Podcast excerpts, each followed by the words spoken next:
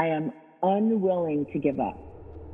That I will start over from scratch as many times as it takes to get where I want to be. I want to be. You just want to make sure you will get knocked down, but just make sure you don't get knocked out. Knocked out. So your only choice should be go focus on what you can control. Control. Control. Hi everyone, and welcome to the Kara Goldin Show.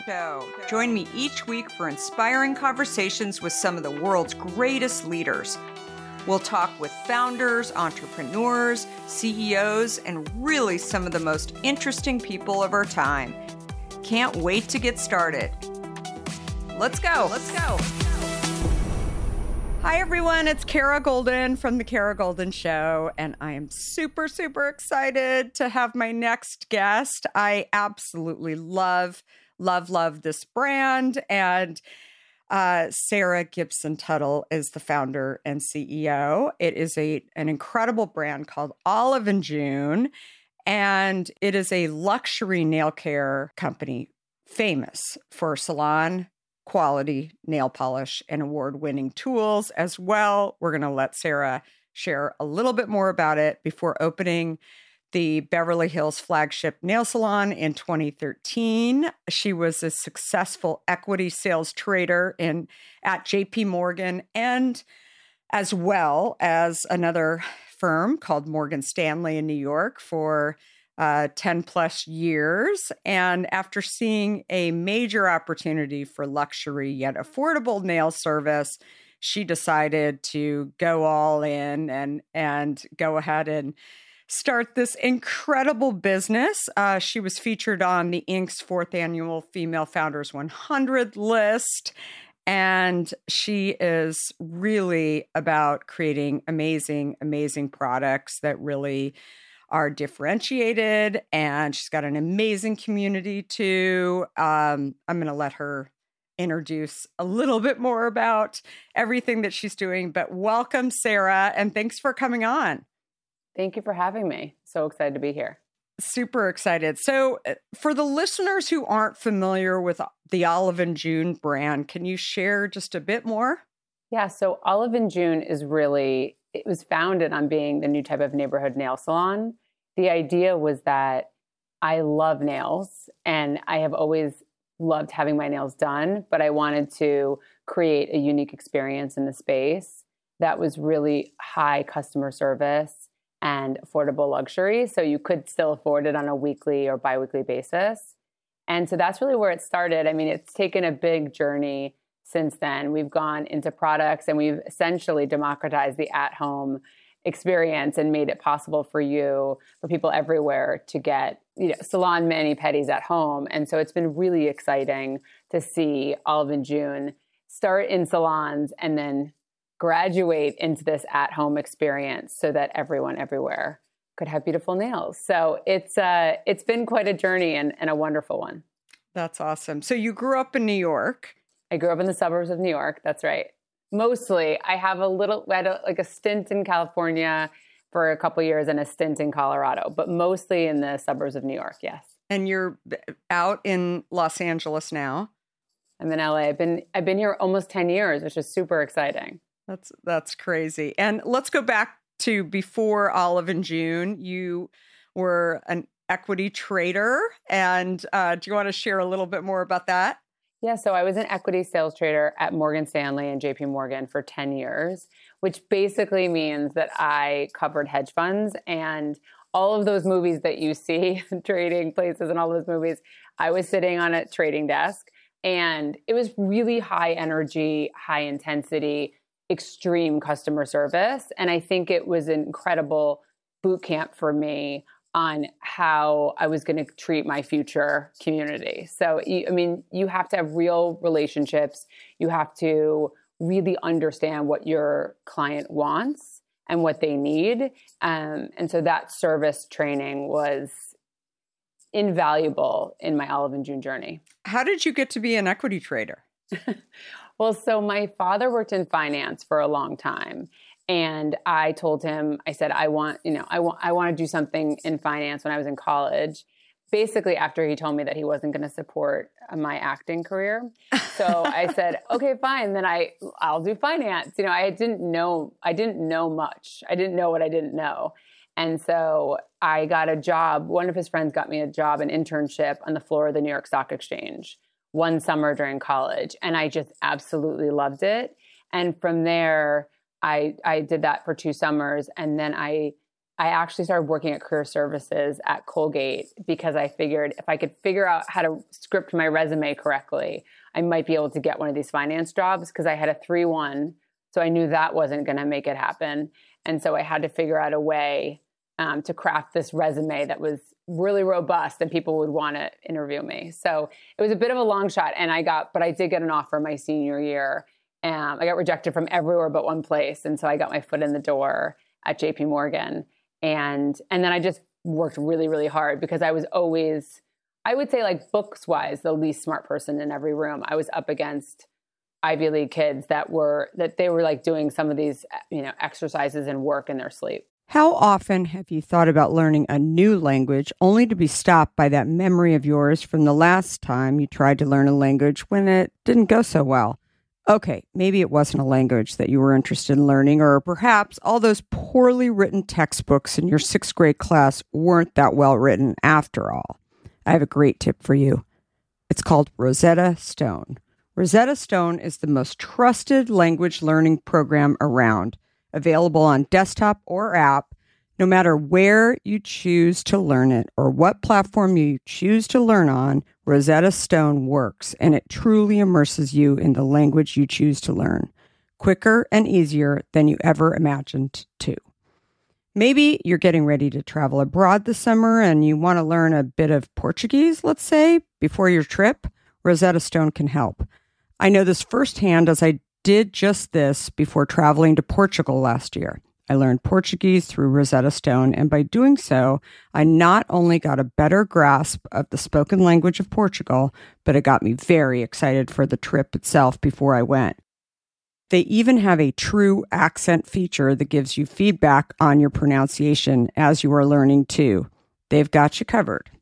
Rosetta Stone's trusted experts are the real deal. They've been helping people just like you for over 30 years helping millions of people to learn Spanish, French, Italian, German, Korean, Chinese, Japanese, Dutch, Arabic, Polish, and my favorite, Portuguese. The lessons are five to 10 minutes long and include practical exercises so that you can pick up the language naturally, first with words, then phrases, then sentences. No English translations either, so you really learn to speak, listen, and think in the language you are focused on, helping you get the long, term retention you are looking for. And who wouldn't want that? Don't put off learning that language. There's no better time than right now to get started. For a very limited time, the Kara Goldin Show listeners can get Rosetta Stone's lifetime membership for 50% off. Visit rosettastone.com slash today. That's 50% off, unlimited access to 25 language courses for the rest of your life. Redeem your 50% off at rosettastone.com slash today today. In today's world, which I will admit can at times seem filled with too much of the wrong information, it's essential to find a good source that truly gets to the heart of what I want to know. I am super excited about our next sponsor as I've been a big fan of their content for some time now. That sponsor is the Washington Post. Their depth on topics from business to tech isn't just impressive, it's essential reading for me. Whether I'm catching up on the latest tech trends or understanding how the day's news truly impacts my family, the Washington Post is my trusted source. Let's talk specifics. Their business and tech coverage, absolutely top notch. Just imagine having the most insightful articles at your fingertips, including the unparalleled AI reporting from Drew Harwell, or the pulse on tech and online culture from Taylor Lorenz. And the best part? You can listen to articles just like you listen to this podcast, making it perfect for your busy lifestyle. I was just reading an article from one of my favorite Washington Post writers, Frances Stead Sellers. She covers entrepreneurs like myself, but also covers other interesting topics, including health, as well as some very interesting books. I also love getting their For You newsletter, which is their roundup of stories tailored just for my interests, right in my inbox every evening. The Washington Post app is super well done, I think, and makes it incredibly easy to stay up to date and follow my favorite journalists on the go. And if you ever thought that the Washington Post is just about politics, think again. They cover everything under the sun, from climate and culture to crosswords and cooking, providing a world of surprising stories and vital insights. Okay, enough of the love fest that I have for the Washington Post. Here's the deal being a listener of The Kara Goldin Show has its benefits, and this one is too good to miss. Now is the time to sign up for the Washington Post. Go to washingtonpost.com slash Kara Goldin to subscribe for just 50 cents per week for your first year. That's 80% off their typical offer. So this is truly a steal. Once again, that's washingtonpost.com backslash Kara Goldin to subscribe for just 50 cents per week for your first year. That's wild. So you're working away 10 years.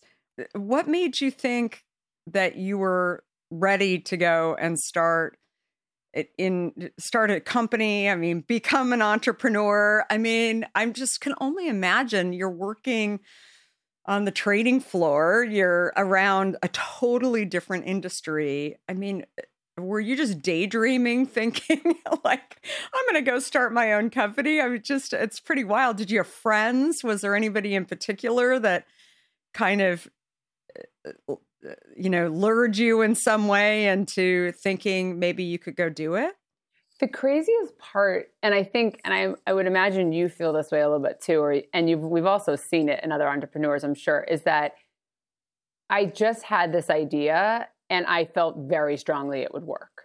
I just, I had a very clear idea and thought, I'm going to go after that and it's going to work. And of course, you have those moments where you doubt yourself.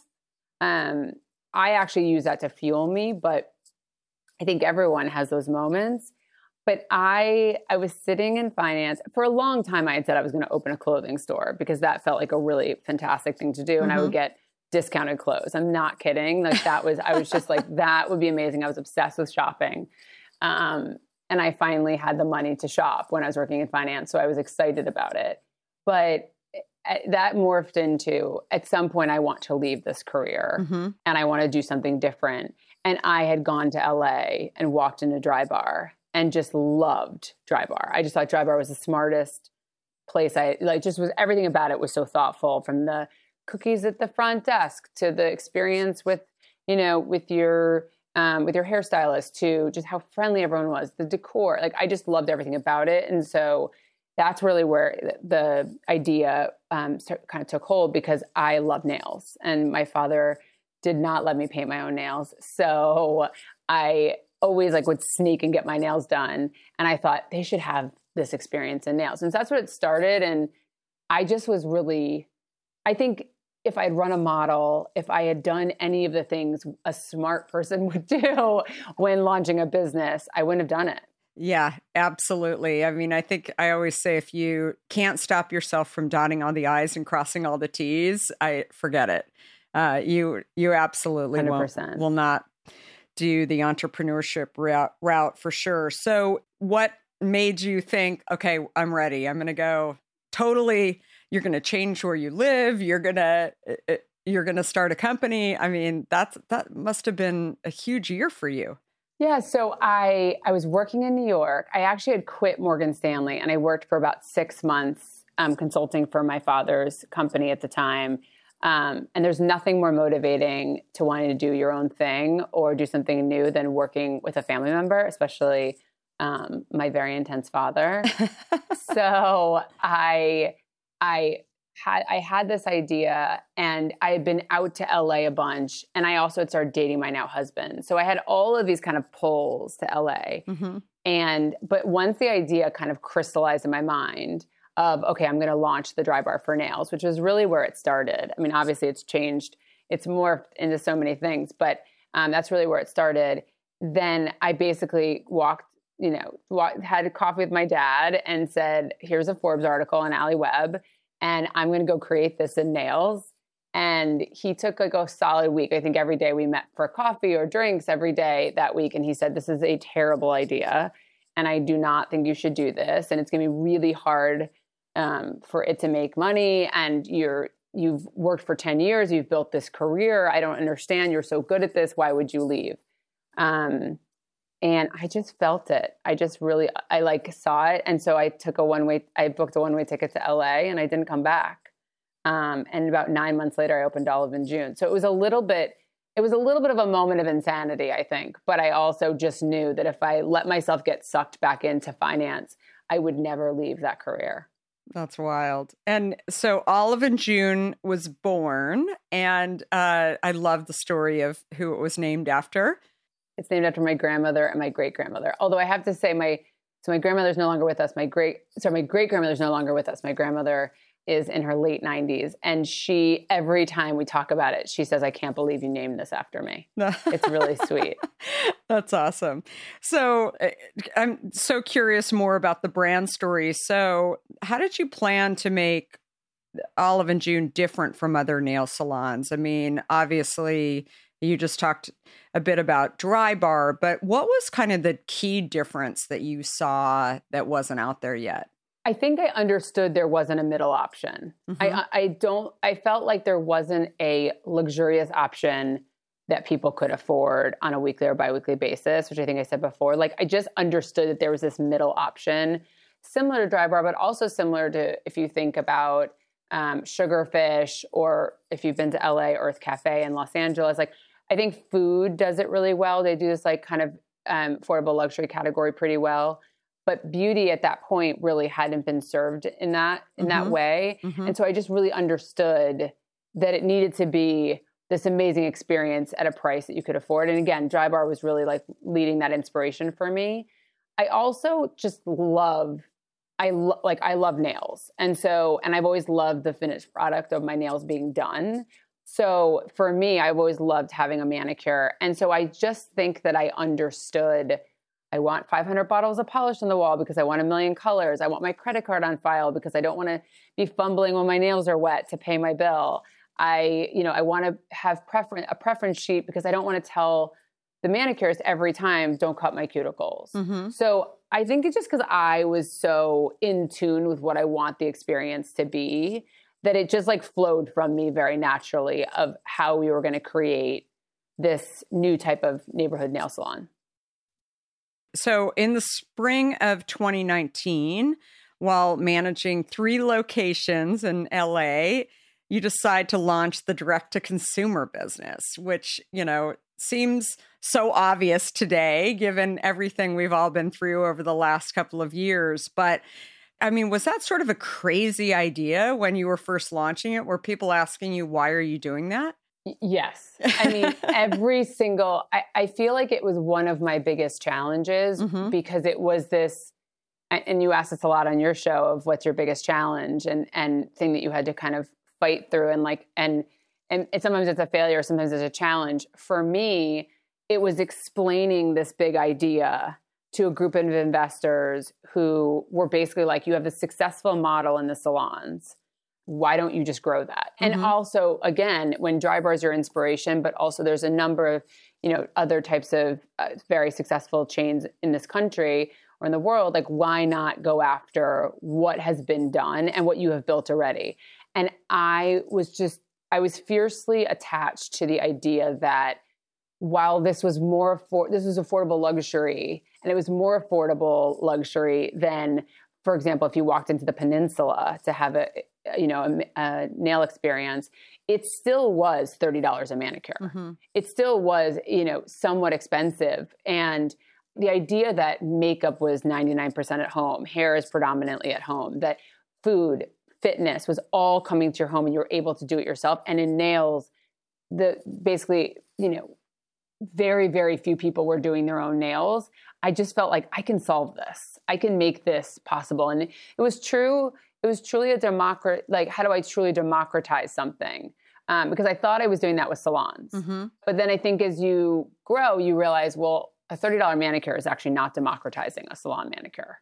Um, and so it was a real, it was hard for me to convince past investors and then new investors that this was the that this was the journey that Olive and June should take and that um, also because at the time it was pre-covid and people were like who would do their nails at home? Yeah.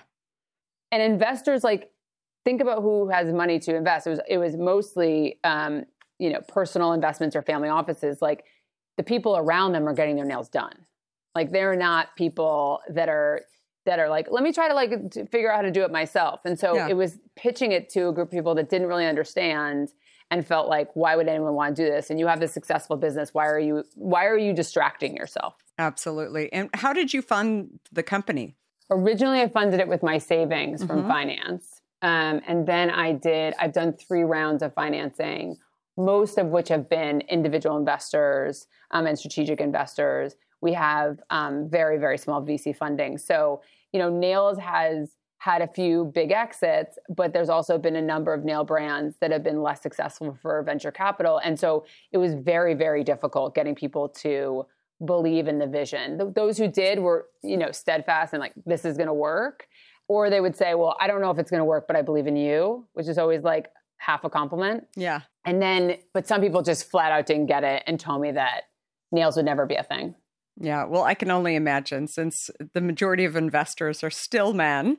Um, you know, they they wouldn't necessarily understand uh, the whole concept of getting your nails done and and painted. Maybe there's men that do manicures for sure, but uh, but I bet you ran up against people who definitely were um, your doubters out there. So so much doubt, so much doubt, and and the the worst thing you can tell an entrepreneur is I believe in you, but I don't believe in the idea. Because the the reality is like I'm clearly very into this idea. So if you believe in me, you should get on the train. And I I angel invest in very small amounts now, and I really try to not say any of the things that people said to me that were super hurtful because I just don't think people realize like the way they you can inspire someone even if you're not writing a check. Yeah. So no, that's uh, that's absolutely the case. So, uh, how many salons do you guys have now?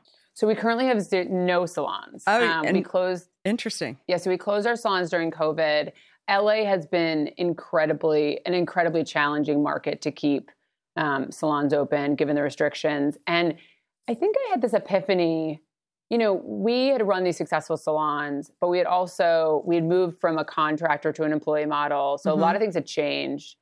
And the manicurists really didn't love, as a whole, did not love being employees. And I, I think, you know, and COVID gave me a lot to reflect on. I think 2020 gave had a number of moments where people had intense reflective periods. And one mm-hmm. of the mm-hmm. things I thought was a lot of the manicurists that are the most successful at Olive and June came here and then moved on to have their own salons or mm-hmm. own spots in some capacity. And so I thought, what I'm going to do now is take all of our supplies, everything that's in our salons, and I'm basically going to have a. It was a bit of a free for all, but it was like a a couple days at the salon where all the manicurists could come, past manicurists, current manicurists, and take whatever supplies they wanted to to really start off their own businesses. It was a way to kind of you know not you know indirectly help fund like entrepreneurs who manicurists who wanted to start their own their own businesses and it was one of my favorite days of the pandemic because it really we all got to hang out and everyone took just like just so many supplies that were by the way so expensive at that time because um, of the supply chain. So yeah. it was really exciting to support them on those journeys. And i don't know what the future for olive and june salons are. I think the reality is we have one really thriving busy business. And so i don't I, I will listen to my investors now and try to not distract myself I love it. Well, the whole presentation uh, that you guys present is amazing. And obviously, you've developed this incredible community. Um, I love everything that you guys are doing on social. And uh, how do you think? I mean, what what's been the biggest surprise in building? I mean, look, the pandemic was a total surprise to most um, who, you know, clearly did not uh, see it coming or anticipate sort of what it meant. Um, I've talked to many entrepreneurs about that. But What do you think has been the most surprising thing you've learned about being an entrepreneur? Literally, where do I begin? Um, I think that probably the most surprising thing for me has been that there is no silver bullet that you know i looked up to a lot of entrepreneurs and what they built. And obviously you never think i mean you, you, listen to your show you listen to a number of other shows and you hear the twists and turns. But i always thought okay sure but in the beginning it's always a little bit unclear. And then you know you work with people who have done this before and it feels like they're going to come in with this expertise. And i think what I've learned is it's really about the people, not about the experience. Like there is no silver bullet for any challenge that you go through. There, of course, are learnings, and people can bring learnings and help grow the business, but there the world is constantly changing and if you have the right people in the seats they will be curious and creative enough to come up with whatever the solution is for that moment um, and it's kind of always new and different it's obviously great if they have learnings and past experience to build on. Um, but I've learned that it's really about the people and and having really good relationships with your team as best you can. Obviously, without without being too much SGT on them. They don't need me like on the weekends on Saturday afternoon, being like, let's talk about housewives. But even though I, I would love to. Um, but I think it's so for me, it's been that it's just it's constantly figuring out what the new new is and not getting frustrated by it and and having the right team that is really dedicated to to what we're building and how unique that is. And that the compensation for them is not is is about the success of the business as well right? Because that means we've changed an industry. We've really created something new and unique and special and different um, which is above and beyond any sort of like even equity or or cash comp you can ever give them yeah, definitely. Uh, you you touched on this uh, before, but I'd love to hear uh, if you can take us through a moment when Olive and June maybe had to overcome a big challenge uh, or failure along the way, and and what did you learn from from that experience?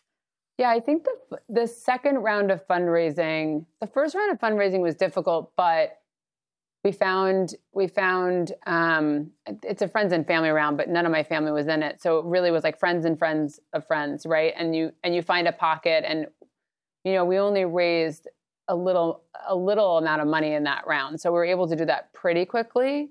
The second round, we were raising three million.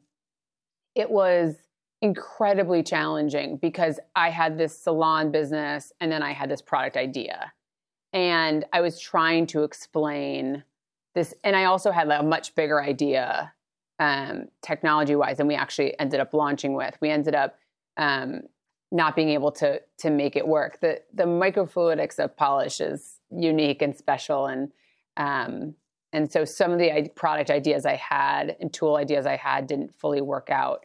But so I'm pitching this idea. And so I have existing investors who are like, yeah, got it. Like you made good on what you said you do with Olive and June, so we'll come back in. But then you have to come up with all new investors, and I wasn't going after VC funding because it was a, it was too early. Um, I had had a few meetings and they'd gone well, but like it was just too early, and I didn't have the the runway, not even like a month of traction, and I didn't even have like the product built out. I needed the funding for the product, and so I'm trying to explain it. Um, and I literally, I think that round, that fundraising round took me almost a year, which for anyone, anyone who knows fundraising, it does not take you a year. It takes you a few months and you, you're up and down and then it's, it's closed. But I just could not get people to care or to believe in it. And I just was like, this is, this is going to be so major. I can see it. I understand it. And we didn't even have a PO from Target or, you know, because we're currently our, on our website in Target right now where we sell our products. And I didn't, I didn't have anything. I just had it quote interest. And so I just didn't have, I look back and think, because I look at businesses now all the time and I understand like what investors are looking for. And I just, it's a, it's a miracle we raised because we just didn't have the right, um, I didn't really have the right pitch. I didn't. I, I wasn't totally fully aware of how what I should be pitching. I just was like kind of all the ideas I would like spill into meetings. Um, and so, and so many people told me not to do it and just said there doesn't need to be another nail polish in this world. And so, but I kept going and I did it. And then when the tool I was trying to make didn't work, that was not great, um, which ended up being the Poppy, which is the um, patented handle we have that you pop on the top of nail polish bottles and you can paint with both hands equally, you know, equally as well. So it doesn't look like my seven year old painted one of your hands. and, but, but I had to like, so, so I'm trying to raise money. Nobody really believes in it, you know, and I'm like, and I'm, and the product I'm making is kind of not working, which is like, oh my goodness, it's like, what am I pivoting to? And luckily, I had an incredible internal team, a small but mighty internal team, an incredible brand director who, who's still with us today, who said, What if we just make the poppy a handle? Like, why do we have to make this big thing?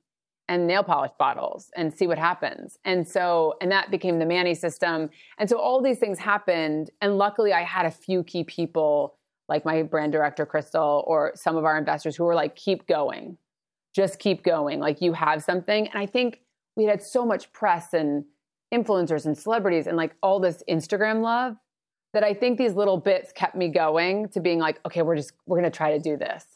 And we launched in spring of 2019. And the first month, I mean, we were on a, you know, $1 million a year track record, uh, you know, run rate and in the first month or two. And I, I really, I can't explain.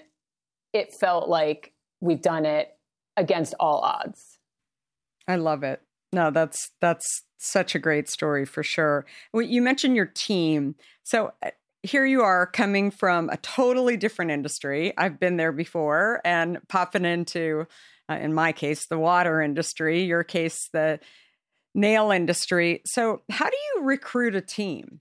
I mean, you've you don't have the experience, the uh, brand recognition in this industry. I mean, I I look back and I think it it was a miracle. Like those first few people who believed, right, that I could pull something off, and uh, and I just you know I I'm always so curious how how did you recruit those people?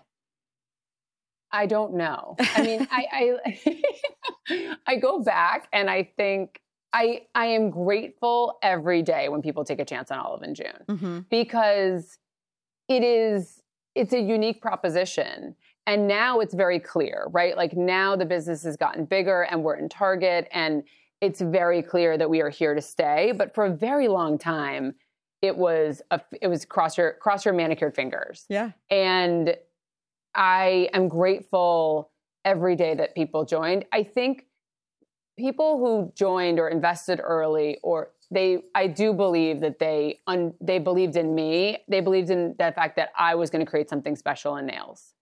And they like my passion can be very infectious and so you either but you're either you're either excited about that or you think to yourself I'm exhausted by this energy. So I think that has a lot to do with it. Um, but we have some people that we also worked with that had very little prior experience. And it was about what we talked about before about this, you know, there's no silver, silver bullet. It was these are the people that are curious and excited and passionate about what we're building. And so the compensation for them was figuring it out and they wanted to be there with with me. I also think there's some crazy people that like to, you know, create things out of thin air and I'm lucky I'm one of those people. I'm sure you're one of those people. And that that alone, that opportunity, especially at a small company where I gave I gave a ton of responsibility to anyone coming in, it's really exciting.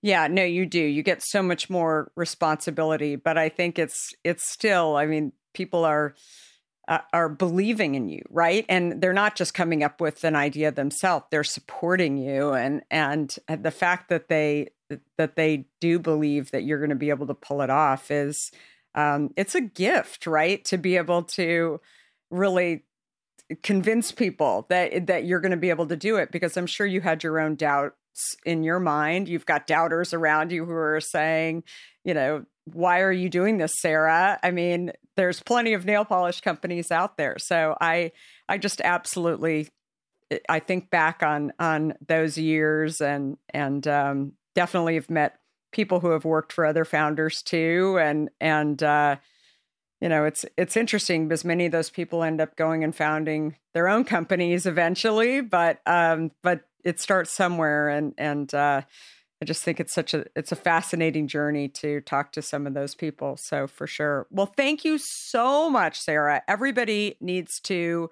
go to Olive and June. And do you want to give everybody the website just so that they know where to catch you?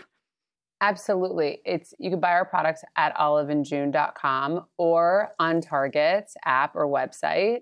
Uh, we are now nationwide in Target. So every Target you walk into, you should see Olive and June, which is very exciting. And then on Instagram, we're at Olive and June. Same thing on TikTok. I'm at Gibson Tuttle, but I'm way less exciting. So feel free to always always follow the brand first. Is Instagram really the brand, the main platform that you guys support? Uh, have you guys done much on TikTok? So we, yes, it is. Instagram is definitely the main platform. I'm personally obsessed with TikTok, and there's a lot of painting and and fun nail art tutorials, and so TikTok for nails is really fun too. But I personally think TikTok is just is a really is a let loose, let's just have fun platform right now. And so I'm really enjoying it. It feels a little bit less like here's my photo album of my favorite of my best vacation ever. Yeah, it's so it's so true. Well, thank you so much and thanks everybody for listening to this episode. Please subscribe to the Kara Goldin show so that you are sure not to miss amazing interviews with great entrepreneurs like Sarah. And please be sure to send in those five star ratings. They absolutely make a difference for the algorithm. And follow me on all social platforms at Kara Goldin. And don't forget to pick up a copy of my book, Undaunted, where you can hear more about my journey and building Hint and so much more. And we are here every Monday and Wednesday. Um, so definitely come back and listen and say hi to me on social platforms. And thanks everyone for listening. Thanks again, Sarah. And everybody have a great rest of the week. Goodbye for now. Before we sign off, I want to talk to you about fear. People like to talk about fearless leaders, but achieving big goals isn't about fearlessness. Successful leaders recognize their fears and decide to deal with them head on in order to move forward. This is where my new book, Undaunted, comes in. This book is designed for anyone who wants to succeed in the face of fear, overcome doubts, and live a little undaunted. Order your copy today at undauntedthebook.com and learn how to look your doubts and doubters in the eye and achieve your dreams. For a limited time, you'll also receive a free case of hint water. Do you have a question for me or want to nominate an innovator to spotlight? Send me a tweet at Kara Goldin and let me know. And if you like what you heard, please leave me a review on Apple Podcasts. You can also follow along with me on Facebook, Instagram, Twitter, and LinkedIn at Kara Goldin. Thanks for listening.